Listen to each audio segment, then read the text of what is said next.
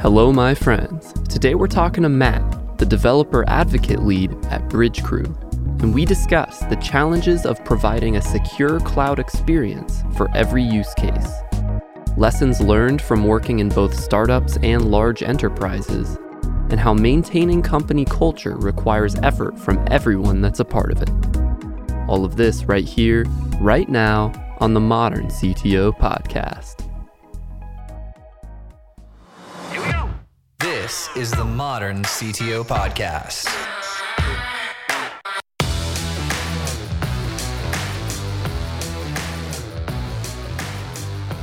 On your Twitter, you said you love whiskey.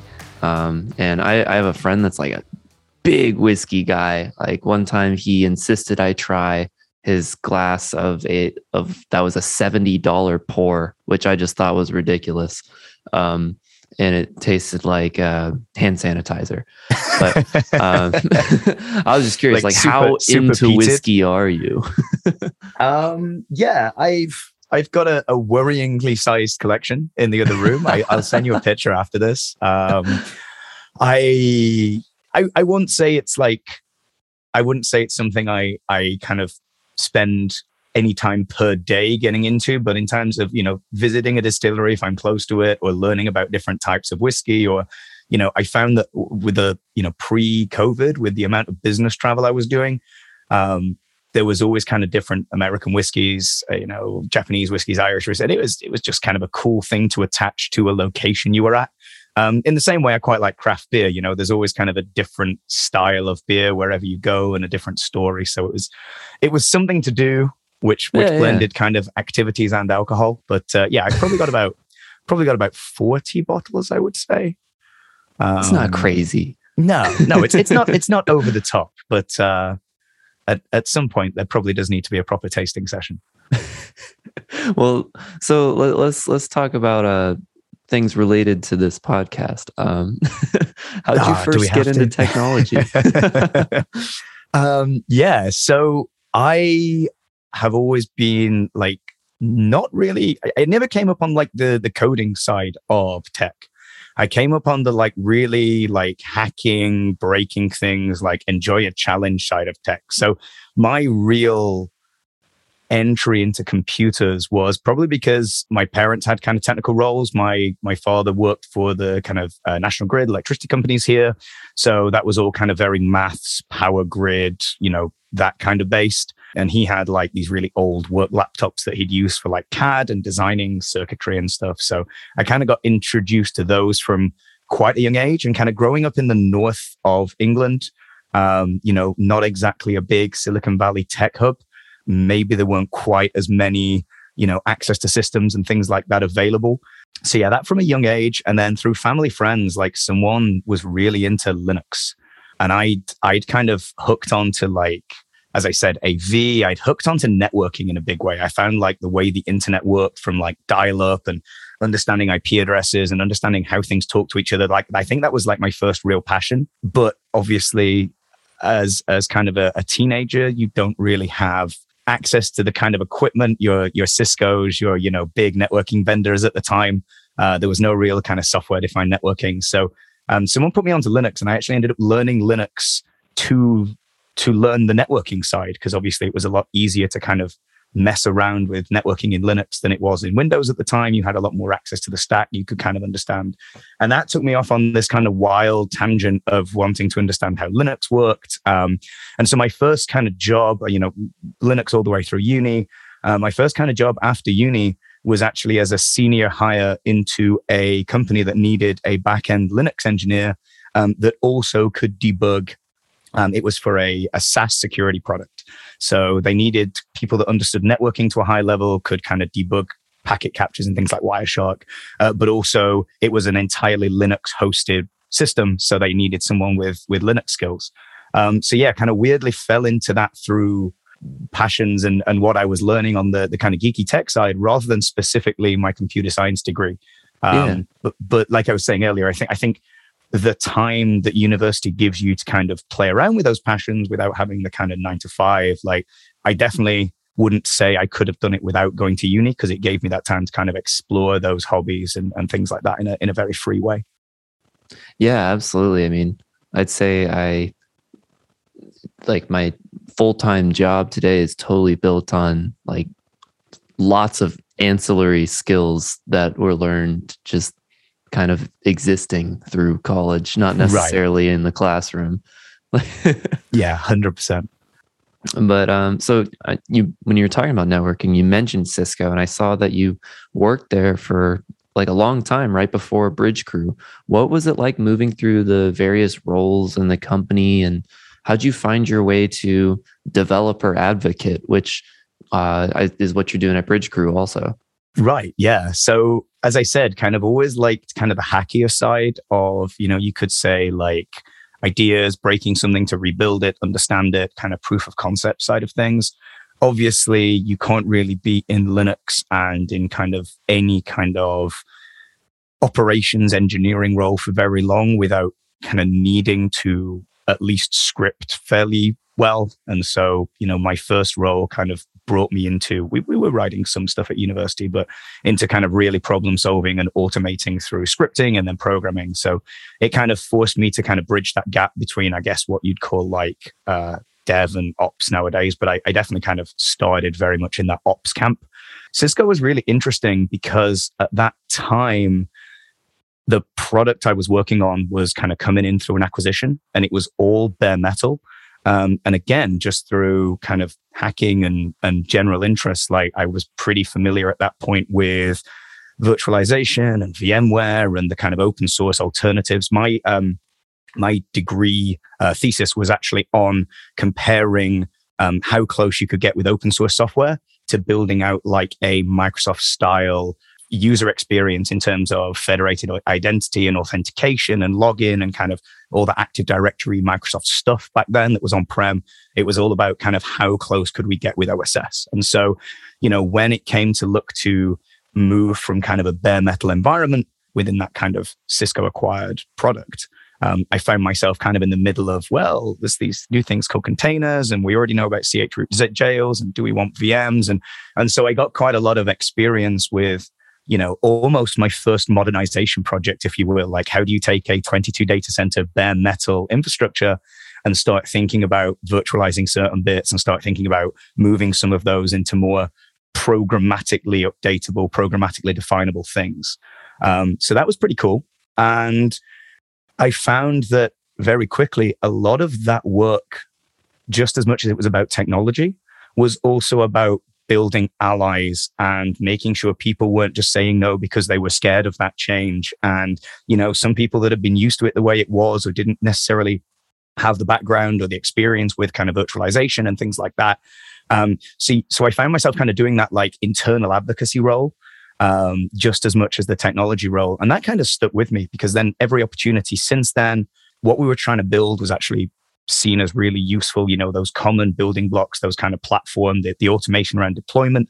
So I ended up taking a position in a platform team that was trying to abstract those ideas to make it easier for other teams to adopt kind of non bare metal deployment strategies.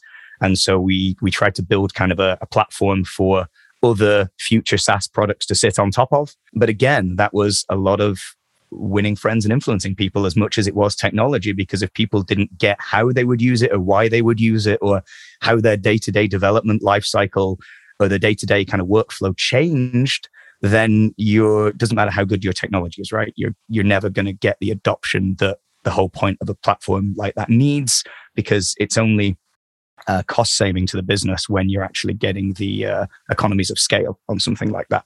So yeah, every every role since has been very heavily in kind of developer experience from a use this to save time, you know, automation, evangelism. But I just found that more and more it was just as much about the people as the tech.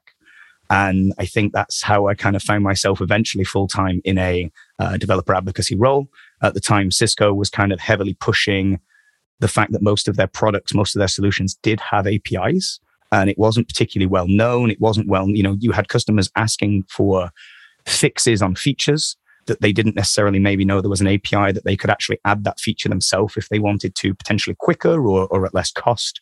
And so there was a, a team DevNet spun up uh, to really evangelize the, the power of APIs and the power of programmability. And I ended up doing kind of so many talks uh, while part of a CTO, uh, cloud CTO office, while at Cisco, that the team eventually just said, "Hey, do you want to just come and work with us directly because you're already a speaker at most of our uh, most of our events anyway?" So yeah, that, that's kind of how it snowballed. But it was never a, it was never a plan. I never went, I want to become a developer advocate. It just kind of happened through that kind of balance of people and technology. So would you say being a developer advocate is like as much convincing the developers to use certain tools as like convincing other people in the organization that certain things developers want to be working on are worth their time like it, that that's kind of what i was gathering there yeah it's it's i wouldn't say so much convincing but like yeah I, when i was saying it, yeah. i was like that, that's a bad word to use more, more like yeah if, if you're not if you're not the if you're not getting the feedback from the developer about whether what you think they want to do is or isn't what they want to do then yeah it's you're you're more you're more marketing or sales than you would be dev advocacy in my in my perspective. Yeah, it's all about the UX for the developer. If if it's not working for them, then we need to ask ourselves why. Very cool. So, what caught your eye about Bridgecrew? What made you decide to leave Cisco and do a similar role at a new company? Yeah, it's a, a, very good question. The lockdown definitely had a lot to do with it. You know, the first time you the first time you can kind of stop and be in one place like and and i'm not saying at all that it's not a world and a life i want to go back to but i was doing a lot of traveling for my previous role and obviously all that came to a very abrupt halt with the lockdowns and covid and all the kind of travel uh, restrictions put in place and at that time you know you realize that while travel is amazing and you get to speak to a lot more people face to face, and I do miss that kind of human interaction side of, of the role even now with things not quite opening back up. It also allows you to kind of focus on, you know, maybe take a step back and think actually like the, the, the, the travel serves as quite a distraction. Like, what is it actually I'm trying to do? What is it I'm trying to grow into?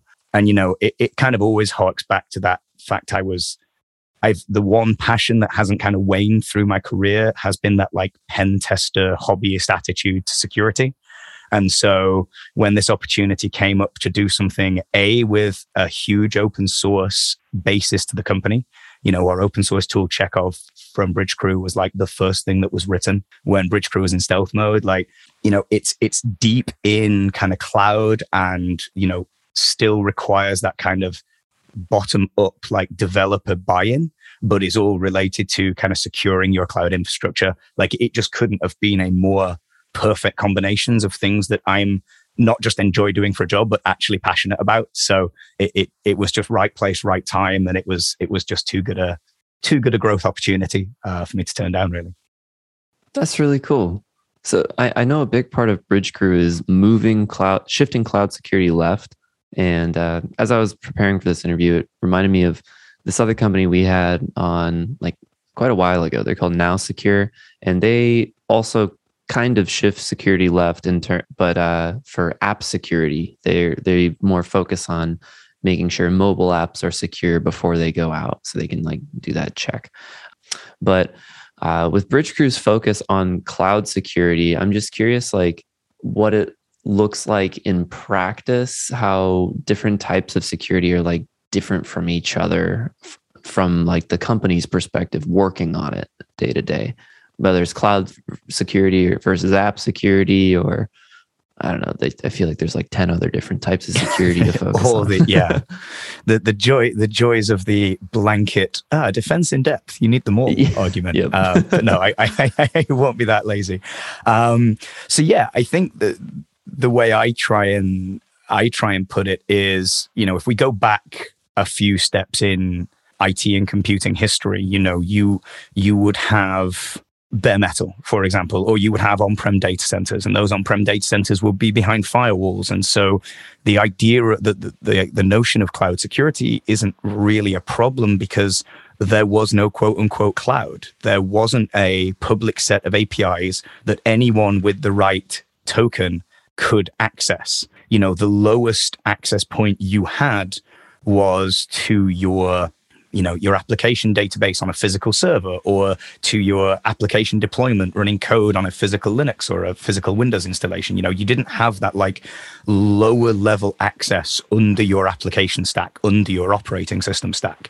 And obviously the cloud being con- like public and api driven we now do have that. And so things that were never really a problem or they were a problem but they just weren't as obviously exploitable. For example you'd have to be inside that that users network. You'd have to be in that enterprise environment. You'd have to find your way into you know through firewalls and all that kind of stuff rather than just going to azure or amazon or google you know pick your favorite. I hate i hate singling one out rather than the other. But you know rather than just kind of firing something at an api and seeing if the token works and seeing if you get back a list of iam policies or ip addresses or security groups or whatever you know service it is so i think with that change there's a kind of a, a learning experience. You know, there's a lot of there's a lot of switches and knobs and buttons for each of the cloud providers' different products, and they're adding more products all the time. And kind of on a slight user, usability versus security tangent, which we see all the way through the industry since the beginning of time, the default settings, which are easy to explain, that are easy to get someone up and running, might not necessarily be the secure ones that are going to guarantee you compliance and are going to make it harder for an attacker to move laterally if they do manage to break into something. And so shifting left for us with cloud security is all about look, if you're a small DevOps team, you know, you are not expected to know the, you know, thousand page CIS benchmark compliances for Kubernetes and AWS and Azure and, you know, everything else um, that you would need to know. And yet all of these items are literally the first attack point. They're below your code. They're below your your vms like if if if you don't get those right there's no point having your application security scanning. There's no point having your kind of container image scanning because someone can go in at a lower level directly kind of into your cloud environment and so for us it's about kind of utilizing snapshots of that. And we, we do a lot with infrastructure as code because it's declarative. And just like we kind of try and move to declarative things for everything in, in infrastructure these days because it's repeatable. So if we can define our infrastructure as infrastructure as code, be it Kubernetes manifest or Helm or Terraform or, you know, um, what, whatever your preferred um, infrastructure as code language, uh, Bridgecrew works to then kind of go, hey, okay, I can see the objects you're about to try and create declared as infrastructure as code? Did you know that actually that, for example, default S3 configuration for a bucket you want to create isn't secure? You should enable logging, you should enable versioning, you should encrypt at rest. Like all of these things that are not done by default, turn all these on. Or, hey, did you realize you are leaving this load balancer open to the whole world? Did you want to do that? Or is that an oversight because that's the default security group? Things like that. Just allow effectively we like to think of it as like a virtual security team like you know and we try and surface this information in places that developers would be anyway so we try to annotate pull requests or merge requests so that you know it's part of a developer's review cycle anyway. Like hey you probably don't want to push this new infrastructure as code to production because of these issues we're not trying to say, hey, go and become a security team in your own right and go and have all these other security based dashboards. It's just trying to surface this information like via a VS Code plugin or, you know, alerting in Slack when we detect drift between what they think's running in production and, and what is actually running in their AWS account. So all these kind of little things that we can do to kind of help developers almost have that virtual security team. Okay, yeah, that makes a lot of sense. Thanks. Um, I feel like you explained that super well. So it's like a kind of a virtual assistant that is extremely well integrated with the cloud providers to be an expert in the all the various deep settings of the cloud providers offerings to know which ones are secure which ones aren't for which use cases also. Right Right. And and I'm glad you said that because I thought I ranted far too long on that explanation. So I appreciate No, no, it was it was great. it, um, it, actually uh, did make sense through all the tech words. Cool. And and and obviously it's you know, it's not the be all and end all. Like there will be certain use cases that boil down to, well, we cannot possibly know whether this is something you meant to do because that choice is based on your individual business's requirements and a, a, a, person has made a decision somewhere as to whether that is or isn't needed so at that point we can only flag that issue up as hey this is potentially against a PCI DSS or pick your favorite compliance policy. And there will then need to be a conversation within the business as to why that setting's there. Does it matter? Um, and we allow kind of you know things to be skipped and reasons to be given again in the code. So you've got a record for future generations of engineers. But yeah it's it's never quite as it's never quite as you know click and done. It's uh it's it's a process just like anything else. But uh yeah we try and put that process where the developers are. That's that's key. So I I know your platform also does infrastructure automation.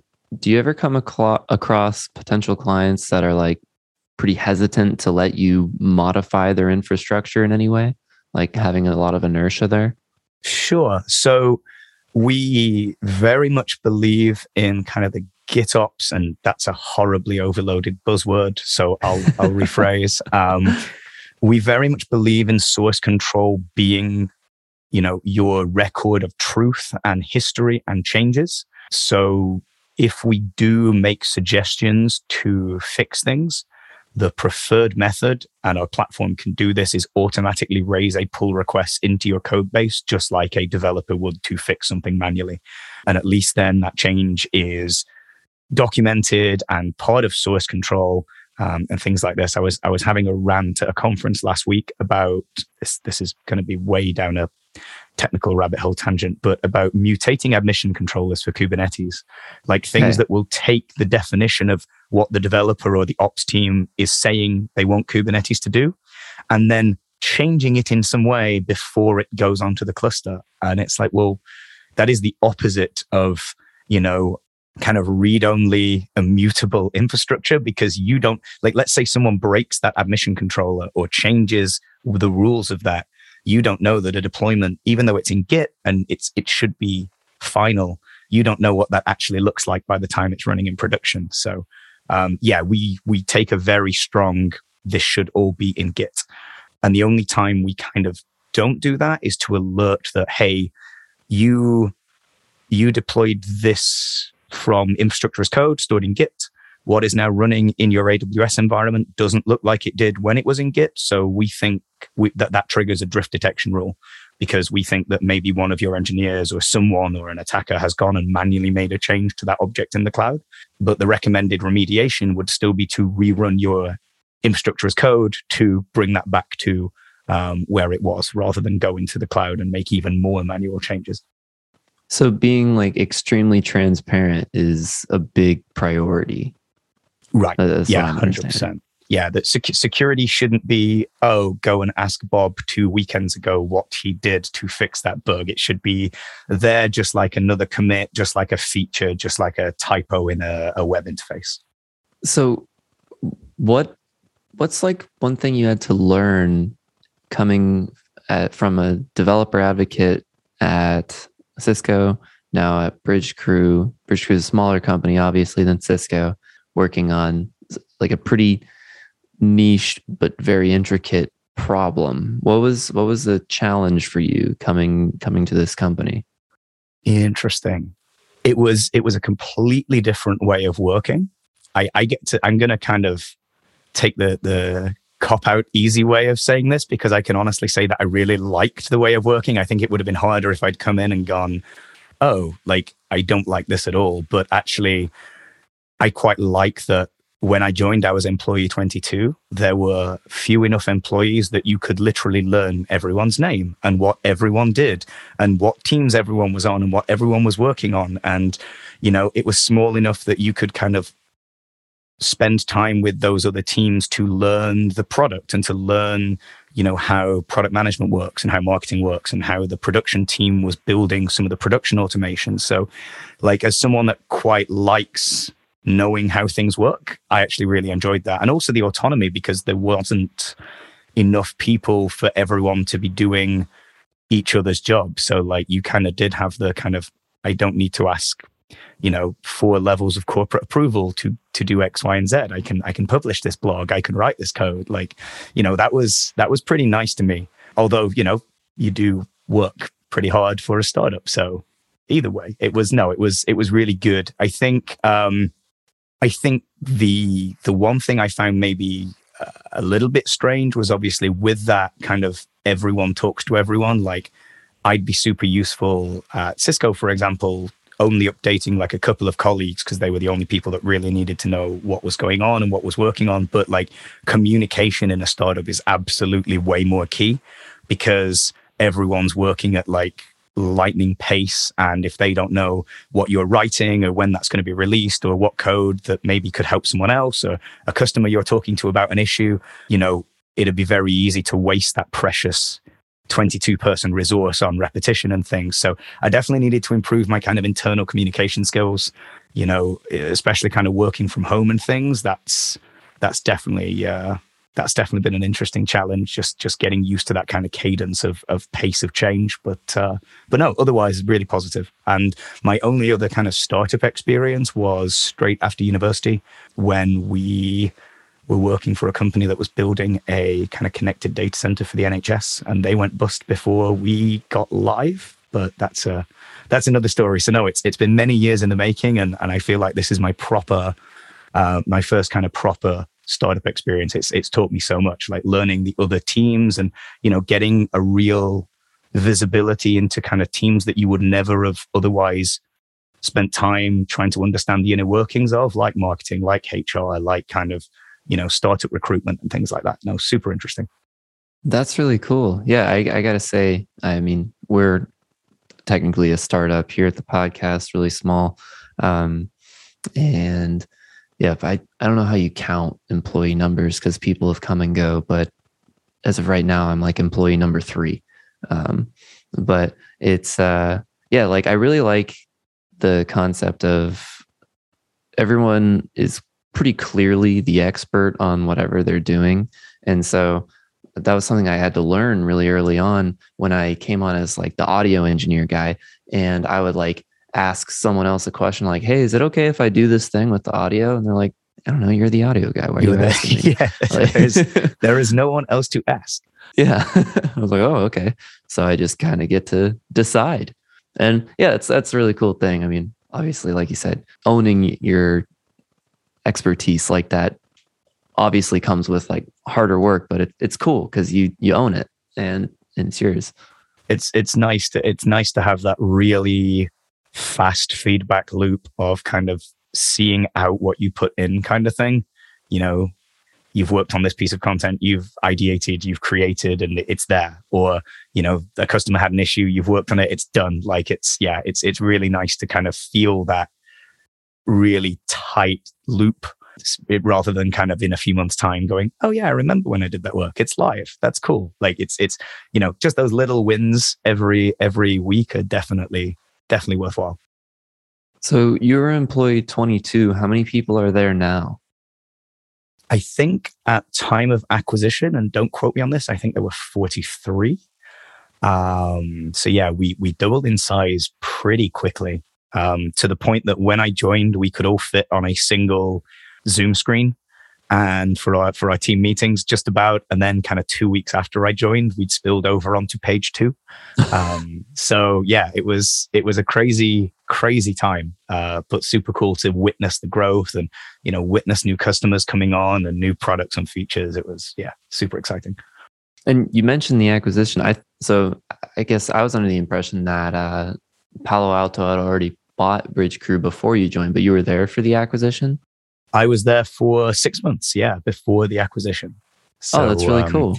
Yeah, I joined in August of last year, and we were the acquisition closed in March. Nice. So, what's the relationship like there? Because uh, I, I feel like the vibe I'm getting is that it's still very much bridge crew startup culture that exists within Palo Alto. Is that correct? Yeah, 100%. Um, having only ever seen kind of acquisitions from the other side, you know, never, never done it this way around.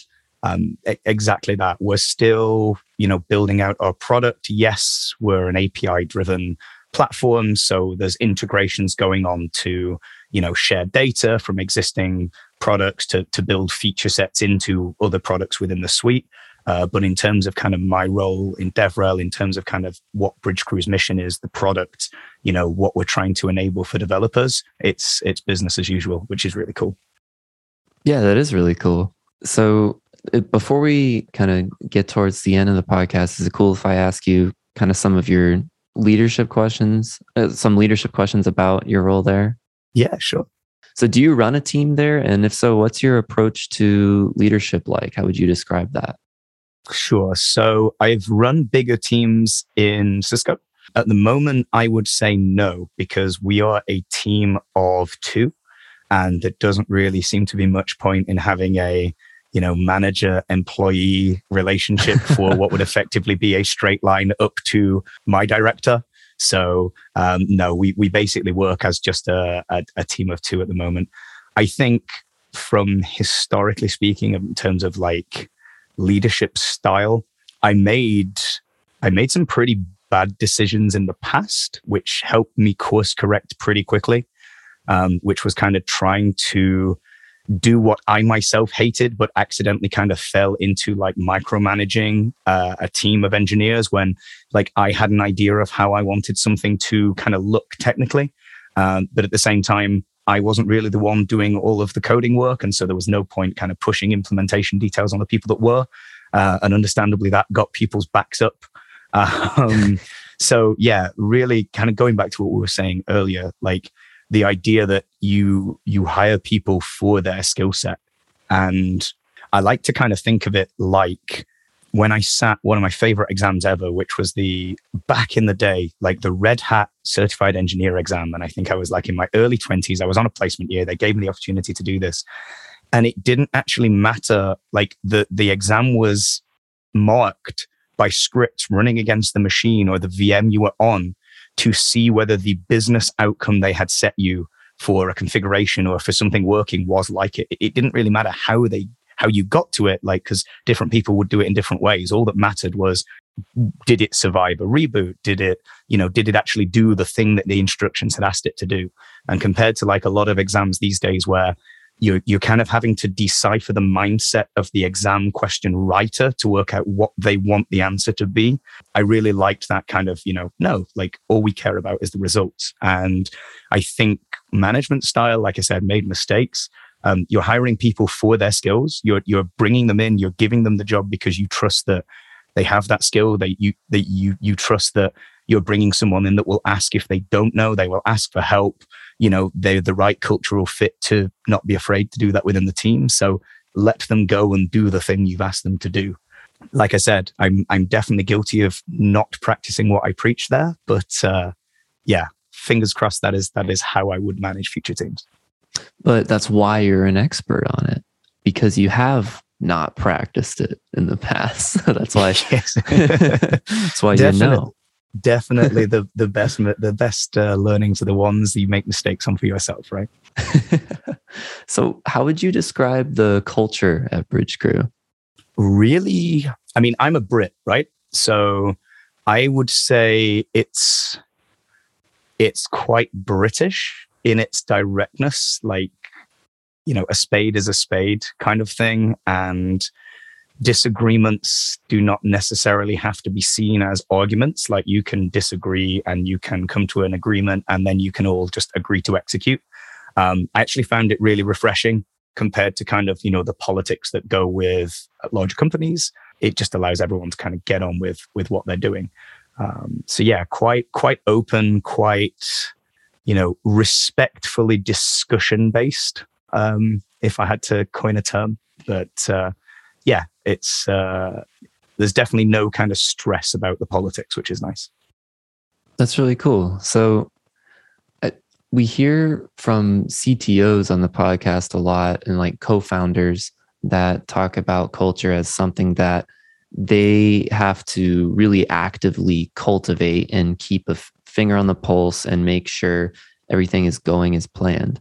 Um, but in your role, how do you view your responsibility to uh, maintain the company culture and keep that healthy. Yeah, and just just to comment on that, I was actually just about to say that I definitely feel the culture I came into when I joined was because of a concerted effort and a maintained and sustained effort um, by the founders. You could kind of tell that the culture was only like that because they themselves were were kind of you know practicing what they preached in that respect. Um, and I think it's the same, right? I think anyone joining a team is going to at some point, you know, subconsciously want to kind of, you know, fall in line or do as they see or kind of, you know, quote unquote fit with with how the rest of the team seems to be working, whether whether consciously or not. And so I think to maintain a culture, you kind of have to practice that. Like if I enjoyed that culture when I came into it, I am just as responsible for making sure that the next people that join and I do like a welcome on board meeting and show them what we're doing in DevRel and show them our current projects and things, you know, I have to also be setting them up for that culture as well. So before we wrap up, also, by the way, fantastic answer. Sorry, I, I didn't mean to glaze over that. Um, no, but no, no. Um, before we wrap up, is there anything else that we want to get out there that we didn't get a chance to touch on today? Hmm. I think one of the hardest things we're seeing from like a uh, how to plan for security and kind of you know if you are if you're a CTO, if you're a team lead and you're you're looking at okay compliance security blah blah blah like what do we do? Where do we go? We are in the cloud. Are we sure we're doing all this kind of cloud security stuff? One issue we see a lot which we've been really trying to focus on recently is you know if that team or that product like is planning to make i don't know a million dollars a year you're not going to spend 5x on security tooling. You're not going to spend 5x on a security team and things like that. And a lot of the times i think it's so easy to look at as you said, there's probably 12 different types of security from cloud security to, you know, scanning your um, dependency to, to looking at your application code, to looking at CVEs in your containers and things like that. And it's so easy to look at all of that output and go, well, if we if we started trying to pick through this, we're actually not going to deliver the product. So what's the point in securing something that isn't a product because we won't have time? And and it, it sometimes feels like a bit of a lost cause. I, you know, I'd like to kind of have a conversation around that with anyone that's interested. Like, I think more and more this is becoming a thing. You know, we as an industry are really good at adding new layers of abstraction, which may come with their own security implications, but we're very bad at like collapsing historic ones when we don't need them, even if you know, even if effectively everyone is taking a single path through that abstraction and it's not really needed anymore, we never really collapse it. So all the kind of baggage around it from a security perspective might still be there. And so, yeah, my only point of that would just be there are small things you can do that will make a big impact on your security posture. You are not going to put a two week sprint aside and go, right, we'll get security fixed we'll patch all the cves we'll get it done and then we can we can move on with the product again like but even just like you know using automation if you're if you're moving into this kind of cloud first DevOps mindset of, you know, your developers aren't manually running tests, your CI, CI, CI/CD pipelines doing it, you know, your deployments are happening automatically. Um, there are so many little things you can do. Uh, first of all, just to add to that CI/CD pipeline to get a visibility of maybe the security issues you're dealing with. And that doesn't mean you have to fix them there and then. It's better to know and prioritize and think about them than than just think it's too big a job and not do anything at all. So yeah, um, incremental steps. Utilize any automation you already have to start getting that visibility. Um, and you know, by all means, come chat to me, Twitter, Slack, etc. I'd, I'd love to have conversations about pain points with security because a security team that seems like a blocker, even if it's in automation, right? Even a modern security tool that spits out a thousand errors the first time you run it against your repo, like is just going to piss off your developers. and that's not actually benefiting anyone in terms of security posture. So a security team that went, hey, like we can see all these issues. Let's prioritize. Let's maybe fix one a sprint. I know it's going to take a while. I know it's a backlog, but you know, it's a much more realistic way to approach it. And I think it puts a lot of people off less than trying to do the whole security as a button that if we work hard enough, we can push it. That was a very developer advocate perspective on it, which slash, I, I, think slash is bordering on rant. But uh, yes, no, that's awesome, man. Um, and yeah, I I I guess prior to today didn't have that great of an understanding of a lot of the different niches of security and the value, I guess, of focusing in on them. But I mean, the way you described running cloud security and how you you have to have all this expertise around each individual cloud provider and the various security what's the word not threats um weaknesses of the of like set, settings and tools right, yeah. that are available and i can see i can very easily see that being a thing in every other security niche um right. and it's just you just gotta focus in on it and um yeah i don't know. There's there's tools out there like Bridgecrew to help you do it. Yeah and i think i think more and more like tools like Bridgecrew uh, you know like you said many other vendors for for kind of the rest of the stack the idea that these aren't things that can be led on top. They are things that you know you do need to be working with developers. You do need to be kind of where the developers are and not feel like security is just a burden that's being like draped over the top of a dev team. I think will will massively increase like i said the kind of default security posture because it will it will stop feeling like such a pain to start or implement or you know be something that another team needs to be hired to do um, so yeah hopefully uh, hopefully we're moving in that direction i think we are Thank you so much for listening. And if you found this episode useful, please share it with a friend or a colleague who you think would get value from it. And if you have topics that you'd like to hear discussed on the podcast, either add me on LinkedIn or send me an email, joel at moderncto.io. Every time I get an email or LinkedIn message, it absolutely makes my day and inspires me to keep going.